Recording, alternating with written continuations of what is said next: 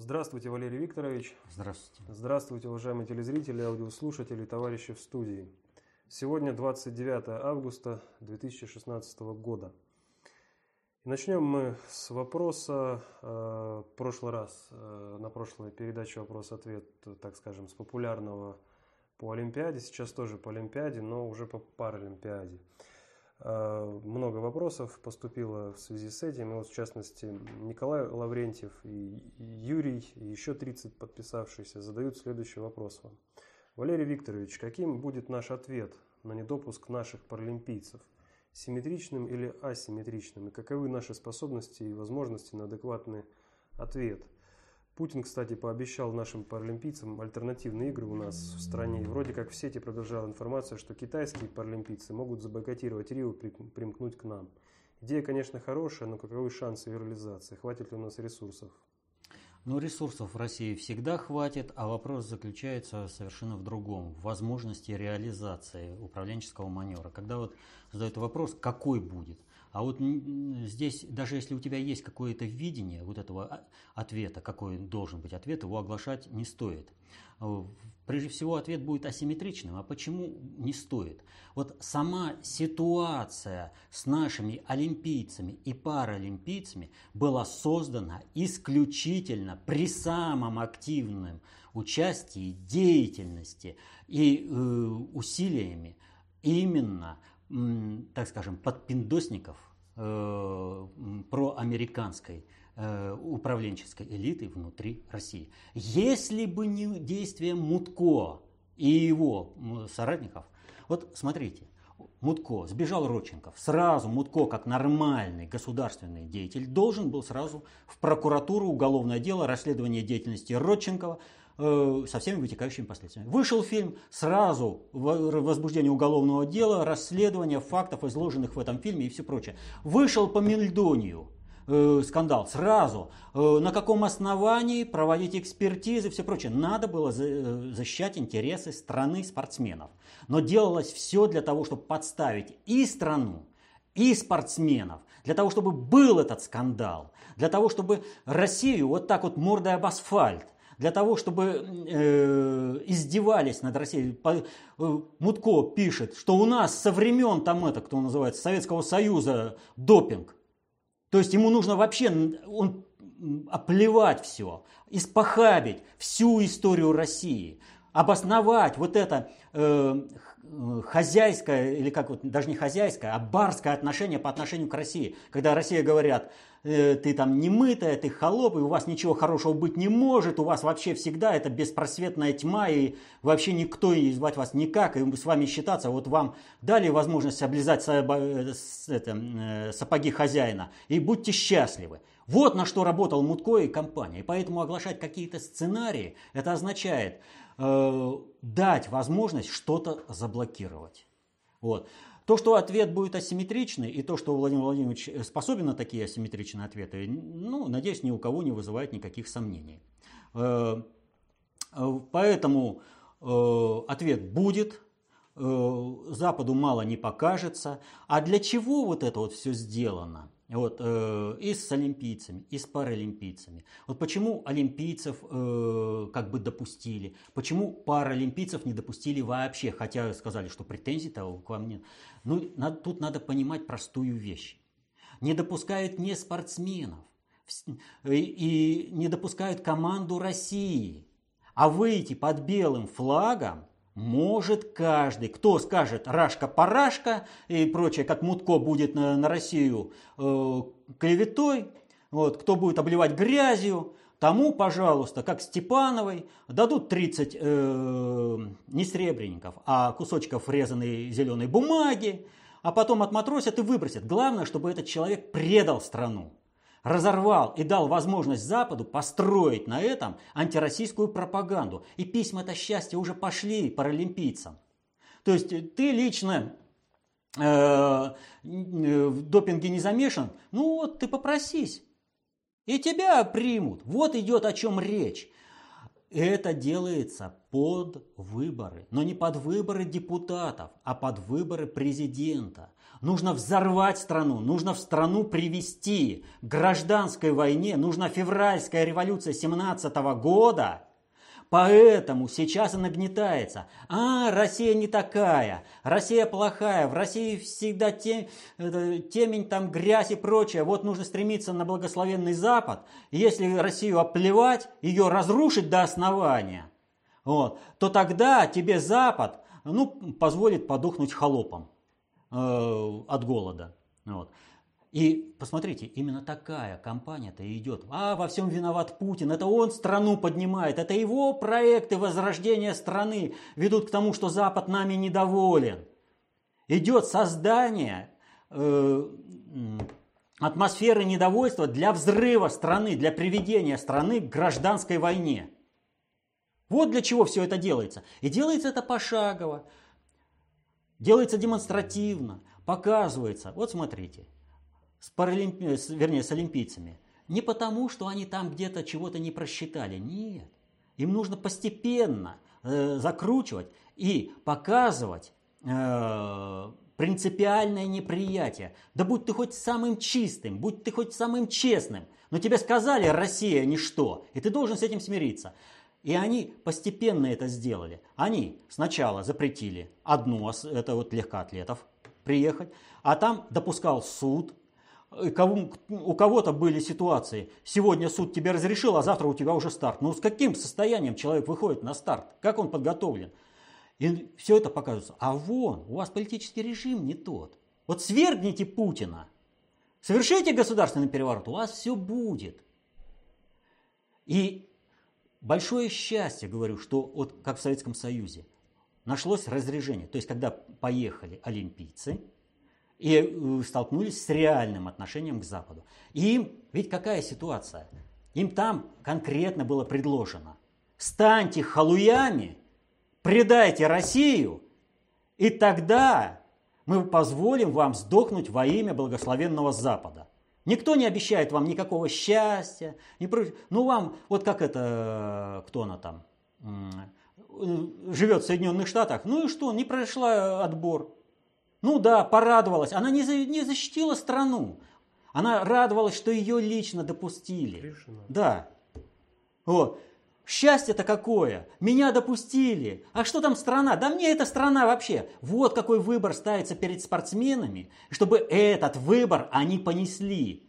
Чтобы страну предали и создавали такое информационное поле. Чтобы на этом информационном поле взорвать общество. Поэтому паралимпийцев, которым никакого, никаких претензий не было, демонстративно, вот так вот и сказали.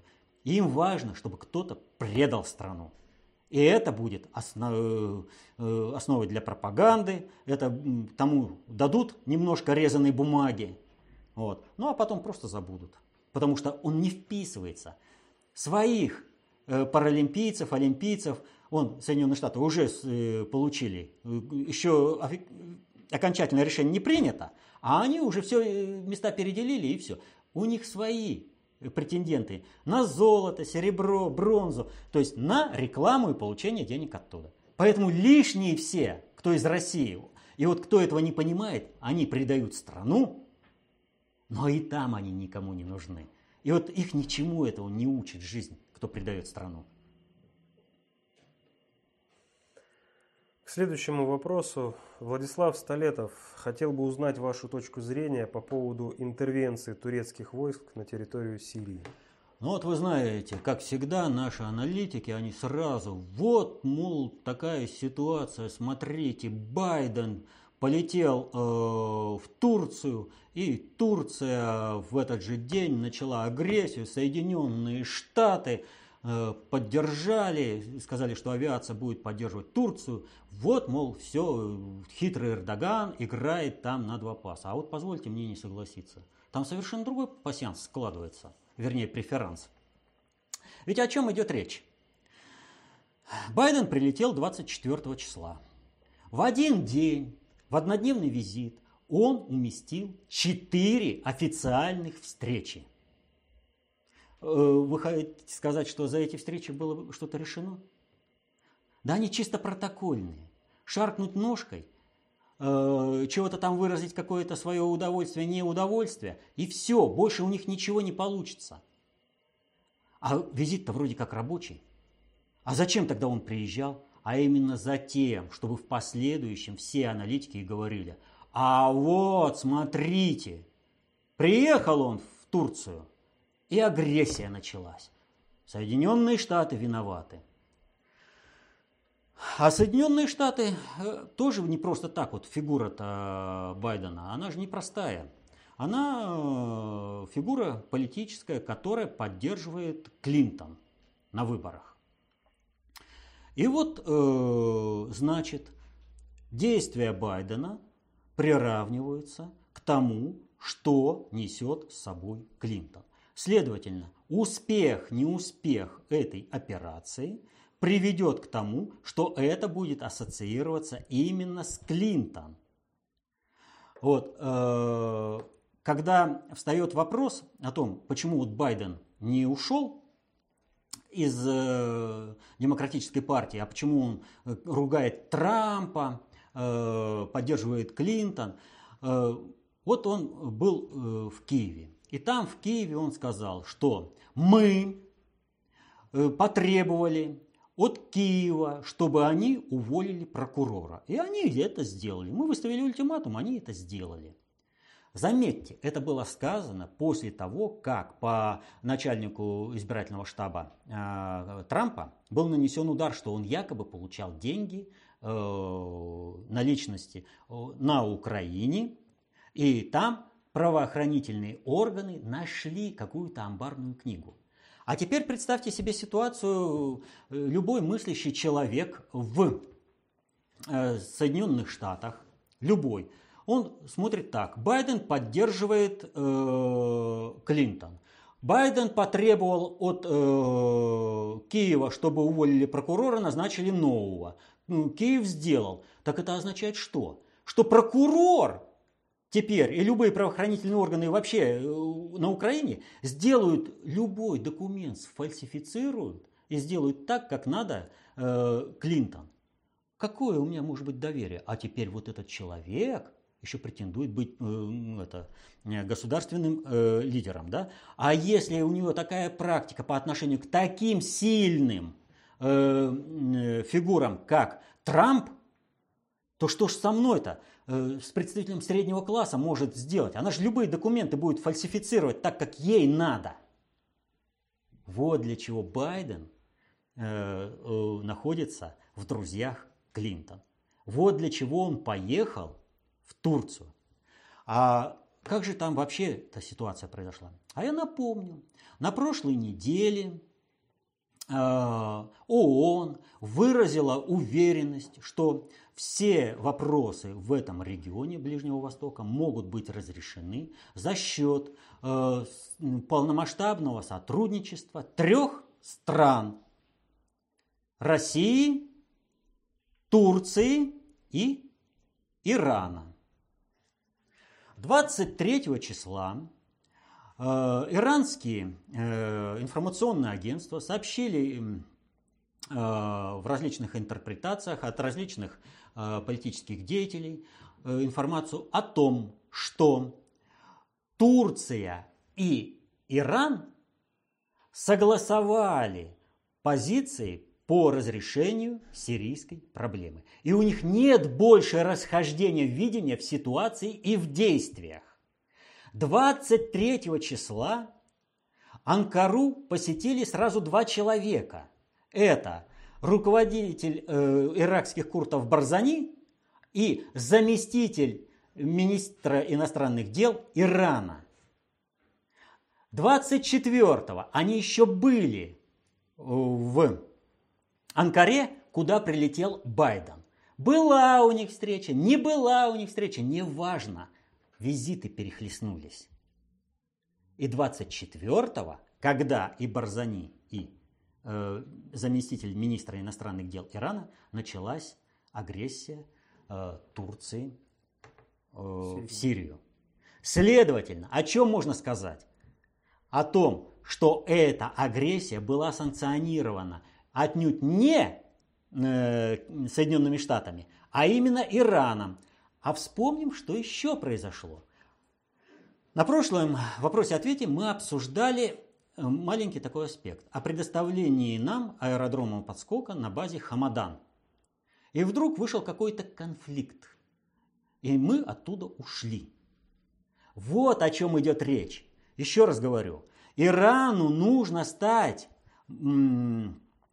как сказать, э, монополистом, лидером положения э, на Ближнем Востоке полностью. Ему нужно взять всю территорию, которая э, по Северскому договору должна быть под западными странами, Францией, там, Соединен...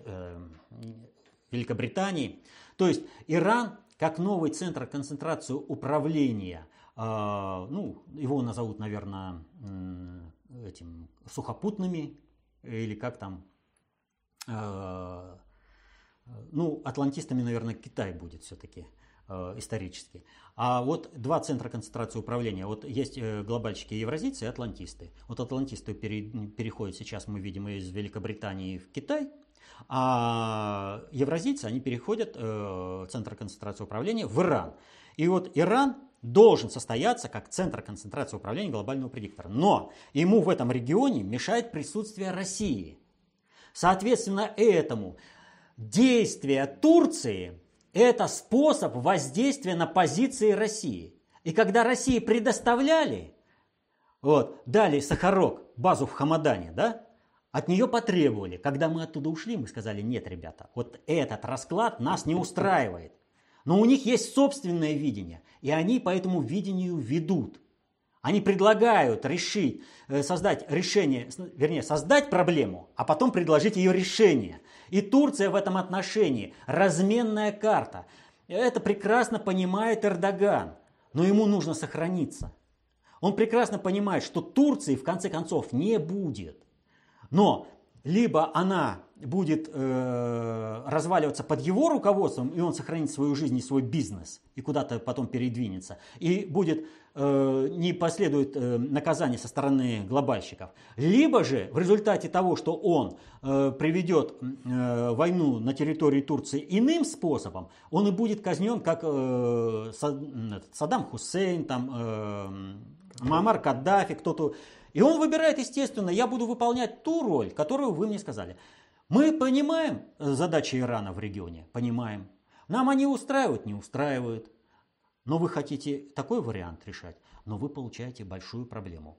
Турция зашла в э, Сирию не для того, чтобы решать проблему ИГИЛ. И это для всех очевидно. Джалабрус они взяли вообще без боя.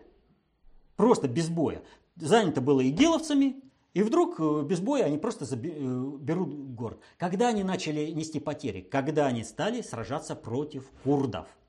А как они взяли Джералбурс? Они его э, взяли, э, как курды сказали, говорят, те боевики, которые там были, они просто сбрили бороды и стали называться другой э, оппозицией. Умеренной. Умеренной теперь оппозицией стали. А еще 3000 боевиков зашло с территории э, Турции. Для Турции вот это участие в войне в Сирии решает несколько проблем. Это проблема э, нахождения э, лагерей э, боевиков на территории Турции, которые э, их надо ликвидировать и самих боевиков надо утилизировать. Надо разобраться с курдской проблемой. Каждый четвертый э, граждан, так скажем, житель э, Турции это курд. А курды хотят собственной государственности. Они не хотят, э, как вот государство в чистом виде, они хотят своей государственности, чтобы народ был представлен государственностью. Но э, Турцию, если она допускает такой момент э, для курдов, то Турция э, кемалийская, она разваливается. И формируется там э, то, что было предусмотрено по Северскому договору. Вот. Поэтому надо этот вопрос отстрачивать. Но, э, казалось бы, если Северский договор должен быть выполнен, и Иран должен заместить там иностранную интервенцию, почему здесь участвует? Но дело в том, что создание, собственно, курдского государства – это большая-большая проблема на Ближнем Востоке. ну, мина под очень многие процессы. Поэтому нужно создавать государственность, но не государство. К этому сейчас еще не сложились социальные процессы курдам. Если создать сейчас государство Курдистан, а оно предусматривалось таким образом, для чего? Для того, чтобы, разделив территорию, столкнуть Иран, персов и курдов, э, в общем, родственные народы, между собой, как Пакистан и Индию. Вот. И тогда таким способом взорвать регион. А сейчас решается вопрос другой. У Ирана нет таких ресурсов, чтобы противостоять Курдистану, которого поддерживали в течение 100 лет и подпитывали идеи о собственной государственности. Нужно сохранить ресурсы э, э, Ирана для того, чтобы Иран Э, стал э, ну, хозяином в этом регионе. Поэтому Турции поручена большая задача – ослабить боями курдов. То есть Турция должна, э, как мартышка для своего хозяина, таскать штаны из огня, решить курдскую проблему для Ирана. Вот для чего он зашел. Здесь очень сложная игра. Она очень такая Э, многокомпонентная. Э, Китай туда по-прежнему стремится. Вот что может Китай э, в плане, скажем, передачи опыта военного? Ну, Россия может, Иран может, да? Турция что-то может передать. Что Китай может передать? Последняя война, где китайские, китайская армия отличилась, это война 1979 э, года между Вьетнамом и Китаем. Но там она отличилась не в лучшую сторону, китайская армия. Китайской армии, в общем-то, похвастаться-то нечем. Не как э, в войне за освобождение, в гражданской войне. Там фактически она была освобождена, Китай-то был освобожден в результате э, действий Советского Союза.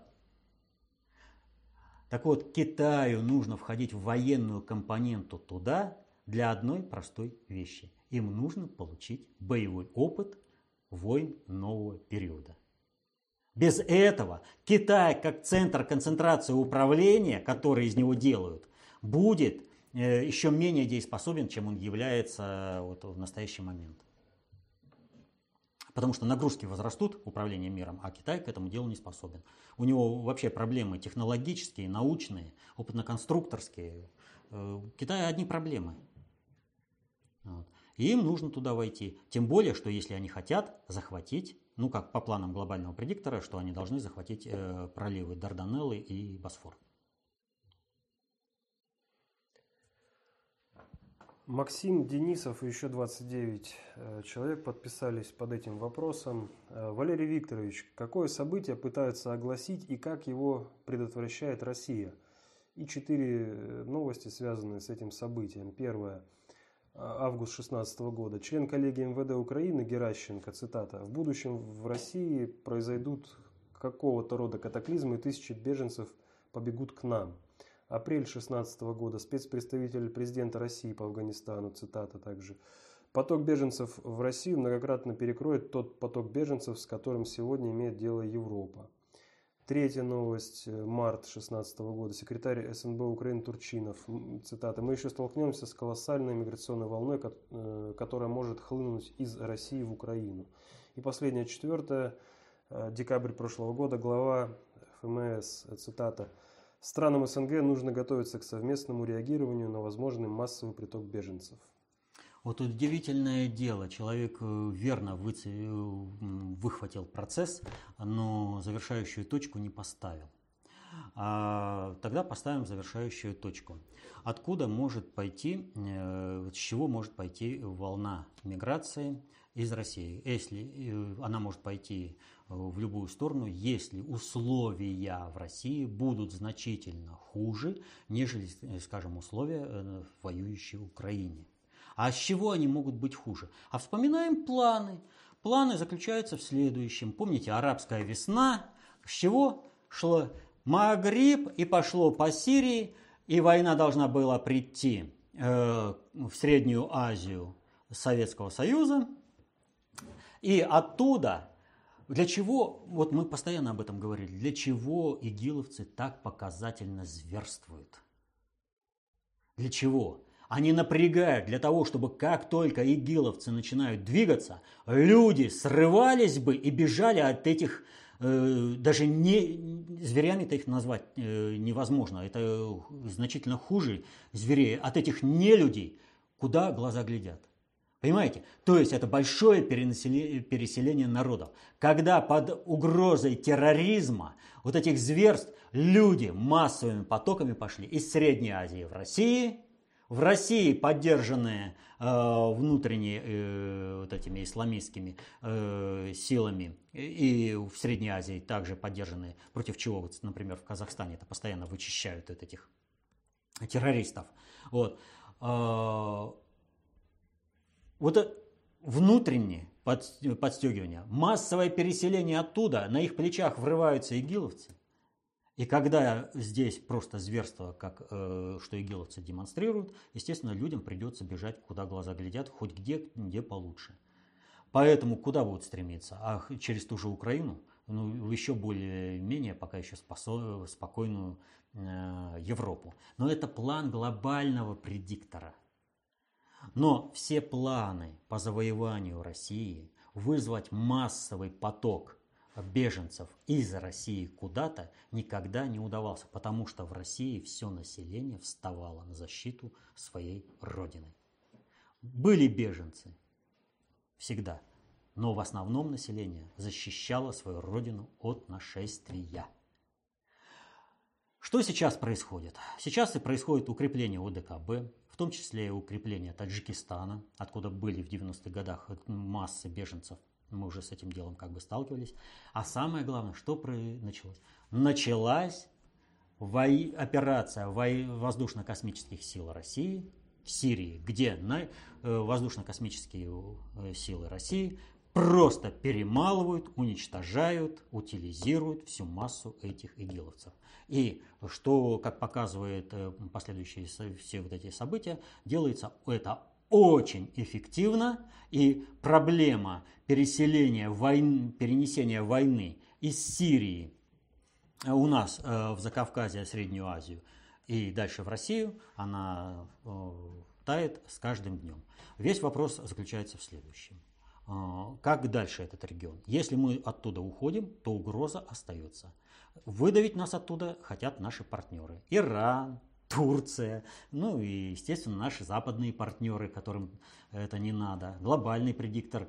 А нам надо сохранить свое присутствие там для того, чтобы обеспечить своей стране безопасность, чтобы там снова не началась война, которая бы э, пошла на нашу территорию.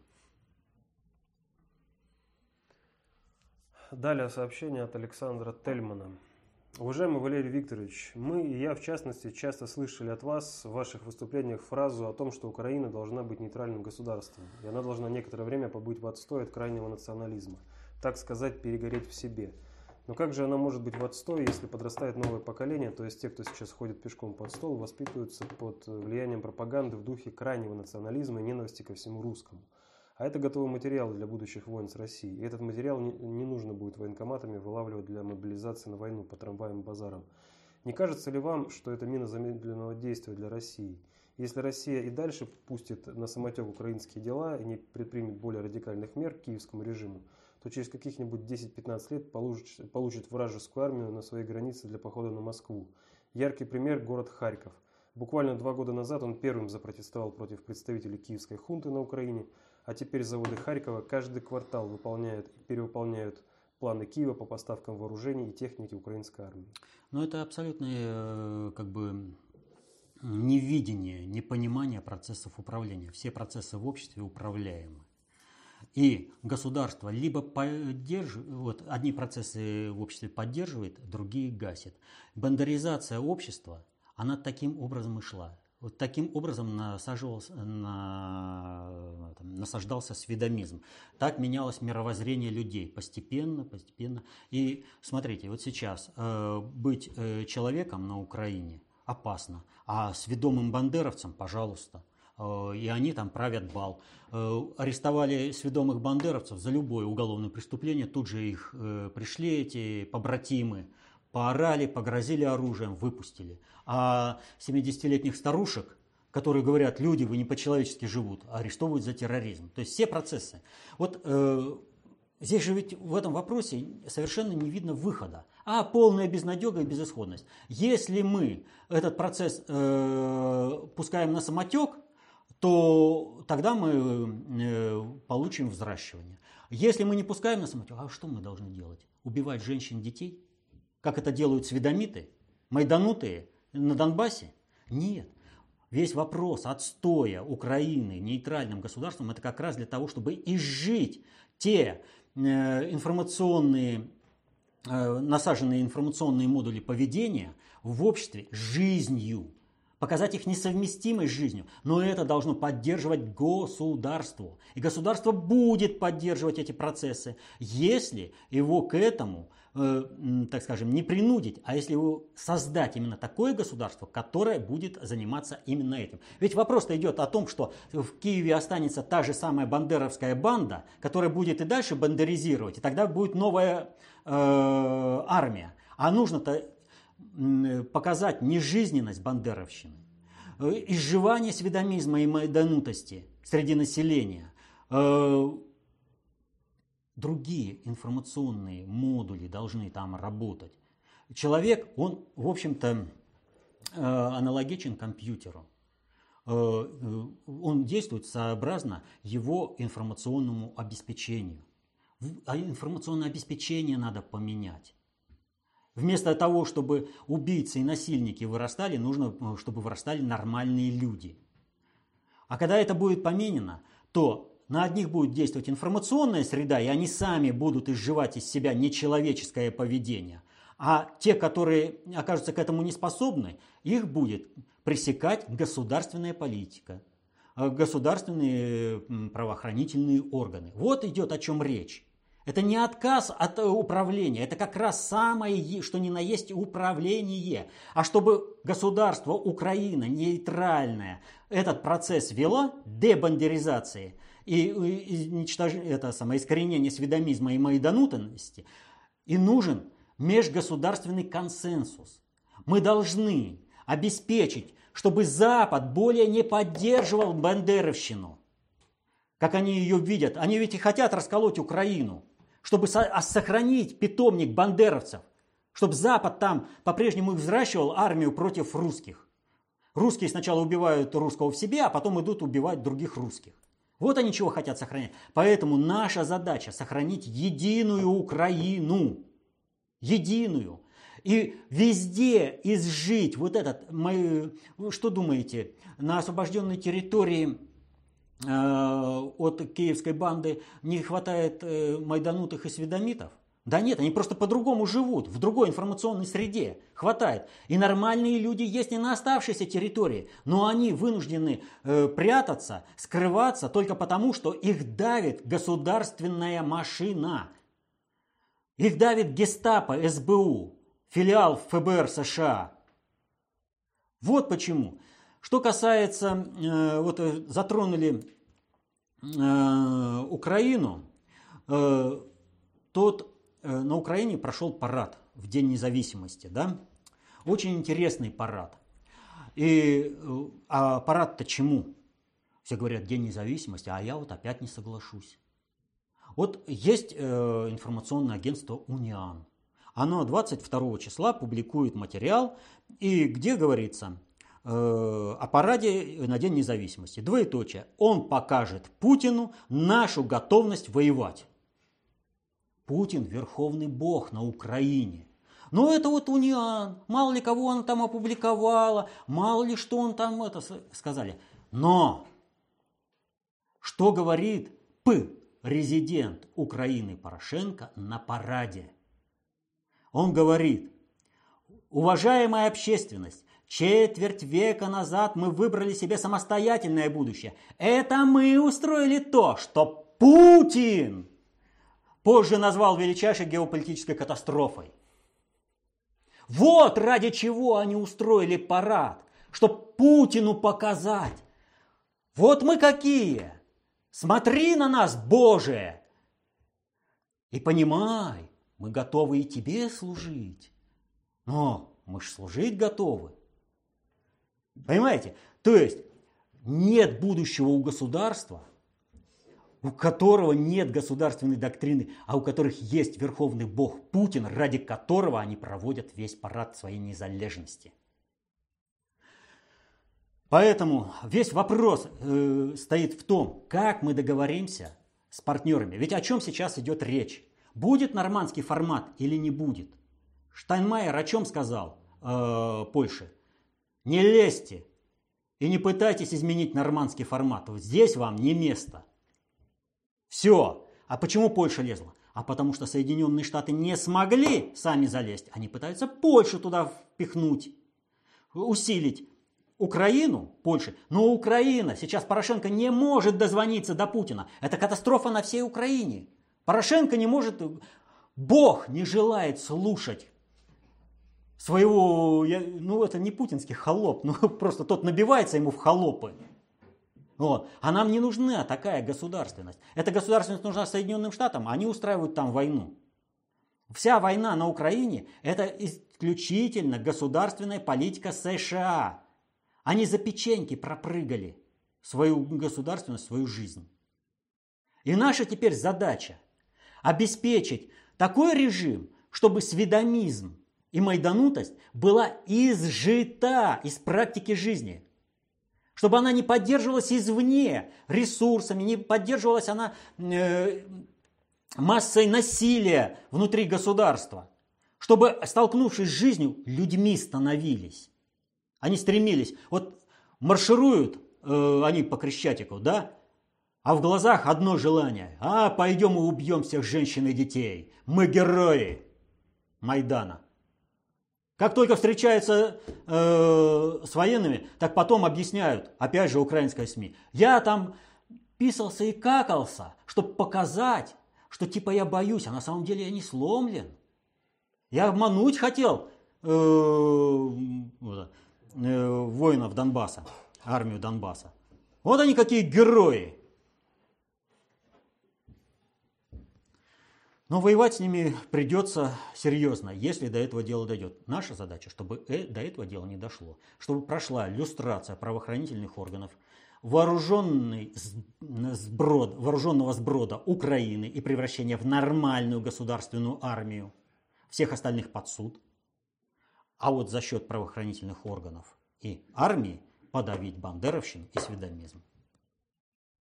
Когда они будут проявляться в своих нечеловеческих поступках. Все остальное должно изживаться информационно в голове. А вот если не, жел, не желает, если он настолько убил в себе русского, что дальше хочет только убивать, убивать и убивать, ну тут уже включаются правоохранительные органы.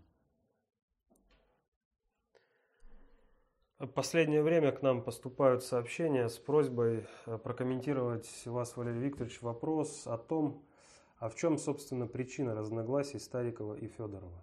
Угу. Вопрос, конечно, интересный. А, дело в том, что вообще вот э, а, нет ни одной политической структуры, нет ни одной политической партии, существующей самой по себе. Все политические партии – это вывески определенных кланово-корпоративных э, группировок, интересов. А, и такие группировки есть у Старикова за ПВО. Такие группировки есть у НОДа, Федорова э, за НОДом. Вот. И э, вопрос, так скажем, в согласовании этих интересов. Вот э, чем характерна э, кланово-корпоративная группировка, стоящая за партией Великое Отечество Старикова? Дело в том, что им настолько комфортно в песочнице геополитики, что они глобальную политику и концептуальную власть не понимают от слова совсем. Просто вот вообще не понимают. Не существует, там говорить не о чем. Э, просто, вот понимаете, многие вещи нам непонятны не потому, что наши понятия слабы, но потому что сие вещи не входят в круг наших понятий. Вот понятие глобальной политики и концептуальной власти круг понятий кланово-корпоративной группировки, стоящей за ПВО и Стариковым, нет. Просто нет. И им комфортно в геополитике, а там они видят государство. А то, что нужно э, над государственным управлением. Они видят государство Великобритания, которое э, проводит на протяжении веков свою политику, Успешность этой политики объясняется тем, что она атлантическая, как там морская держава, а неуспешность, потому что там любая держава, сколько бы она ни имела выхода к морям, она все равно является э, какая там цивилизация суши, да? Вот флот Франции был больше флота э, Великобритании, неважно, революцию совершили, все нормально, цивилизация суши, потому что проиграли. А выиграть может только цивилизация моря. И вот они видят противника исключительно в лице государства империи Великобритания. Что касается этого Федорова и Нода, то здесь гораздо серьезнее. Кланово-корпоративные группировки, э, стоящие за Федоровым и за Нодом, не просто знают, о том, что есть глобальная политика и концептуальная власть, а они ежедневно, ежечасно контактируют с ними, но ухватить в своей управленческой практике они их не могут, не, не хватает понимания. Именно этим обусловлено то, что когда э, кланово-корпоративные группировки вот здесь им принципиально э, вот, э, важно что? Им нельзя ошибиться в выборе того, с кем дружить, а кого бить. И они прекрасно понимают, что в Великобритании есть глобальщики, а есть имперцы. Имперцев надо бить, а глобальщиков трогать нельзя. С ними дружить надо. Как различить? И вот здесь им потребовался кто бы, тот, кто бы им таким маркером был. Где изложены э, вопросы глобальной политики? В концепции общественной безопасности. Поэтому, как только вопрос стал о создании какой-то вот э, структуры для достижения собственных целей, политической структуры, э, Федоров пошел в первую очередь кому? В КПЕ. Он туда пошел. Он хотел получить готовую структуру, на основе которой можно было бы ориентироваться, где имперские, то есть э, королевский дом Великобритании, а где глобальщики, которых не видно. Но это Сити, если так вот, э, опять же, давать вывеску, куда Великобри... королева Великобритании как королева зайти не может без приглашения. Она может туда зайти как гражданка, Э, это, подданная Великобритании. Но как королева она туда прийти не может. Ее должны пригласить. А если не пригласили, туда она не зайдет. Ну, это как бы вывески определенные. Вот. вот он пришел туда, Федоров, есть видео, и было видно, куда я попал, мне из этого дурдома надо срочно убегать. Он убежал протестировали, дали еще председателю КПЕ видео, э, записали с ним по пониманию глобальных процессов. Посмотрели и сказали, нет, эти нам не помощники, они нам ничего помочь не смогут. И смотрят они, есть такая партия, ну, образно, тогда еще ПВО не было. А Стариков уже э, дал несколько книг по этому направлению, по углам. И они прекрасно видят, что Стариков – не зная глобальной политики, сосредоточился э, исключительно на одном сегменте – на королевском доме. О, как хорошо!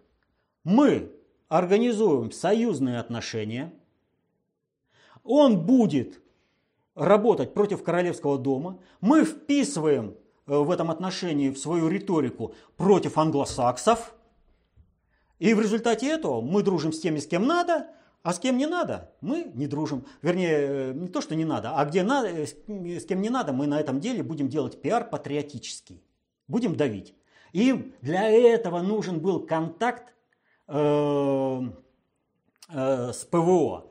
И вот в этом отношении им принципиально тоже было важно, чтобы ПВО в Государственной Думе было, как партия. Им важно это было в государственной политике не ошибиться. Им смертельно опасно ошибиться. против кого и как вести, против кого дружить. Им нужен этот маркер. Поэтому, если бы вот э, не поссорились Иван Иванович с Иваном Никифоровичем, а их мирить-то пытались так же, как по Гоголю. Вот, вообще прям бессмертное произведение. Вот, вот не поссорились бы, да? Вероятность того, что ПВО преодолела бы все рогатки подписной кампании, вышла бы на выборы и попала в Государственную Думу, была бы очень высока, потому что в этом заинтересованы гораздо очень, ну как бы сказать, даже политические противники, как по сути-то. Им маркер нужен, он им жизненно необходим. Но не срослось у них этот маркер. И что делает тогда вот эта кланово-корпоративная группировка э, в лице э, э, вот, НОТ Федорова? Они привлекают к сотрудничеству кого? Сидорова, народные вечи. А для чего? Вот есть великолепнейшее э, видео, я вот на месте Николая Викторовича у себя на сайте разместил, э, как там Сидоров э, костерит э, Старикова э, против англосаксов. Где Сидоров о себе изложил, ну все, вот абсолютно все.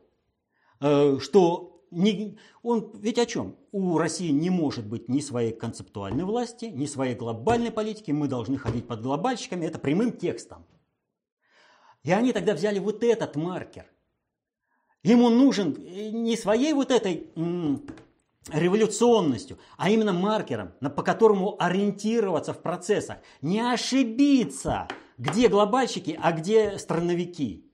Как дальше вести, чтобы сохраниться как элита России, будущее, будущее России, которая будет патриотической, о чем э, Федоров и говорил, что элита должна плавно перейти и стать э, элитой уже патриотической. Вот, то есть мы получаем мандат, вы нам дали мандат на то, чтобы мы предавали интересы России, мы предаем. Дайте нам мандат, чтобы мы защищали интересы России, мы будем защищать. Вот о чем идет речь. Но чтобы вот это вот э, получить вот как бы мандат, о котором он будет говорить, да, хотя ответственность ком, э, коман, командующего армией по предательству и солдат армии, совершенно, в результате которого армия была предана, совершенно разные. Здесь не надо передергивать, как делает Евгений Алексеевич. Вот. Но, в принципе, э, вот это направление, они готовы к сотрудничеству, они готовы вести, они понимают глобальную политику, они понимают опасности э, неправильного выбора, неправильной постановки. Вот. А ну, геополитика, величайшая из наук. Что это сделаешь? Ну и поэтому и пролетели. Вот в чем проблема-то. То есть э, непонимание основ глобальной политики и концептуальной власти – и непонимание, в общем-то, процессов управления, оно и привело к тому, что у них не сложились именно вот на личностном аспекте. Роль личности в истории никто не отменял. То есть, когда руководишь какой-то структурой, то твое личностное отношение, твое личностное понимание процесса управления оно скажется, сказывается на действиях всей структуры. Э, есть успешные полководцы, Суворов, Рокоссовский, а есть э, полководцы, которые проигрывали любую битву.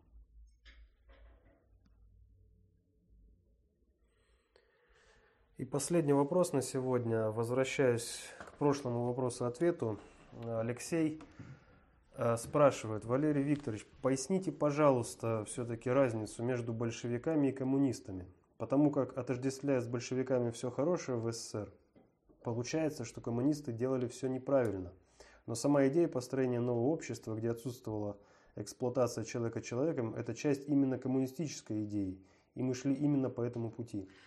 Ну, ну я должен, много сразу возвращаясь к предыдущему вопросу, вопросу-ответа, я должен сразу извиниться за некорректное изложение вопроса, которое привело вот к этому вопросу. Разницы между большевиками и коммунистами как таковыми нет.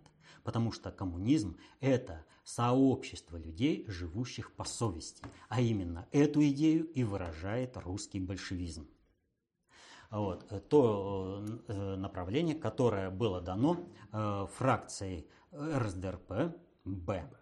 Вот. Именно вот это.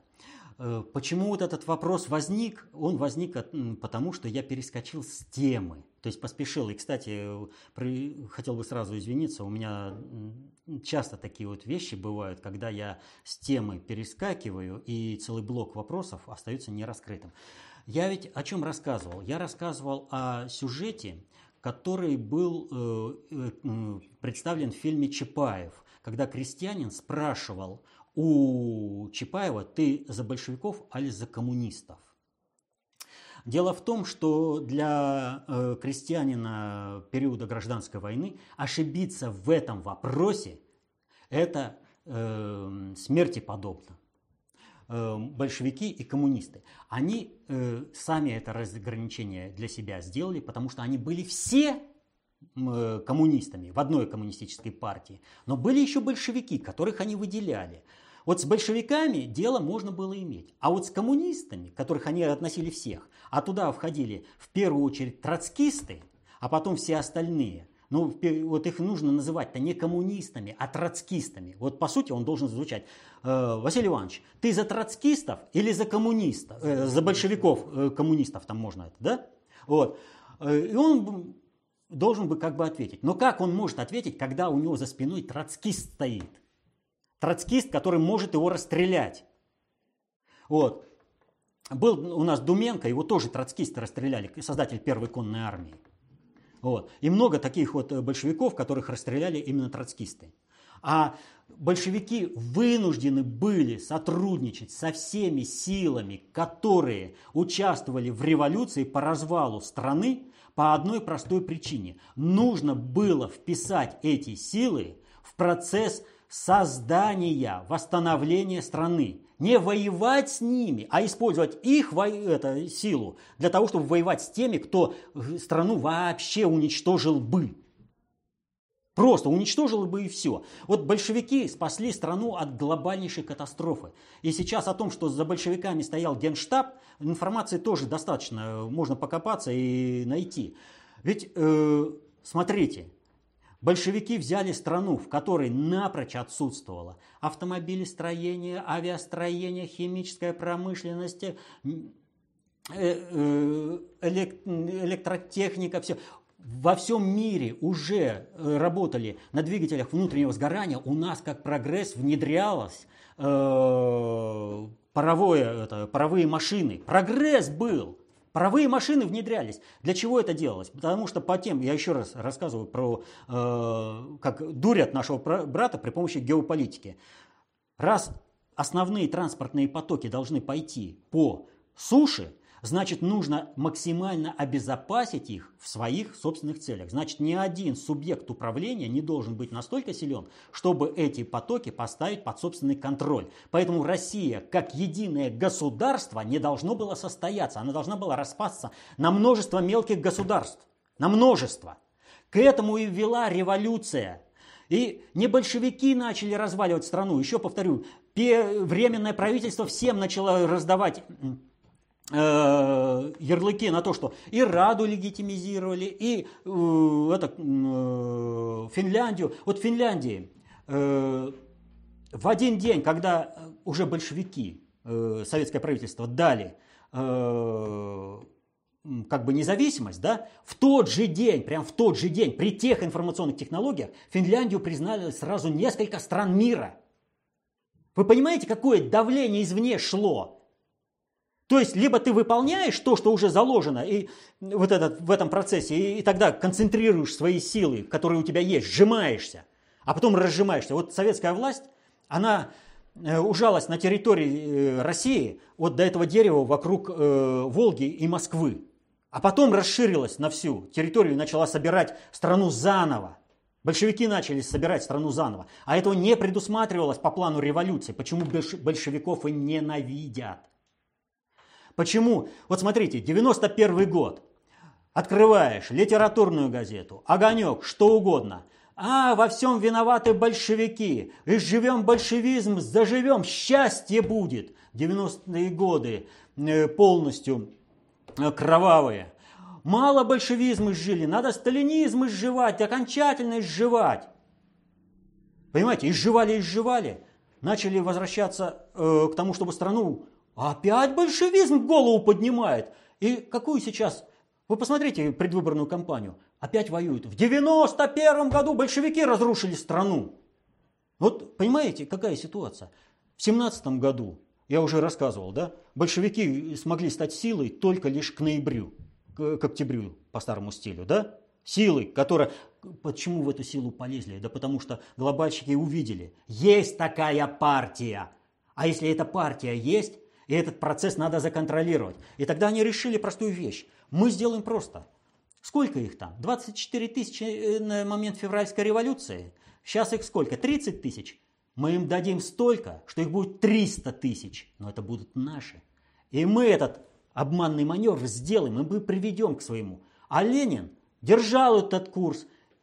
Брестский мир.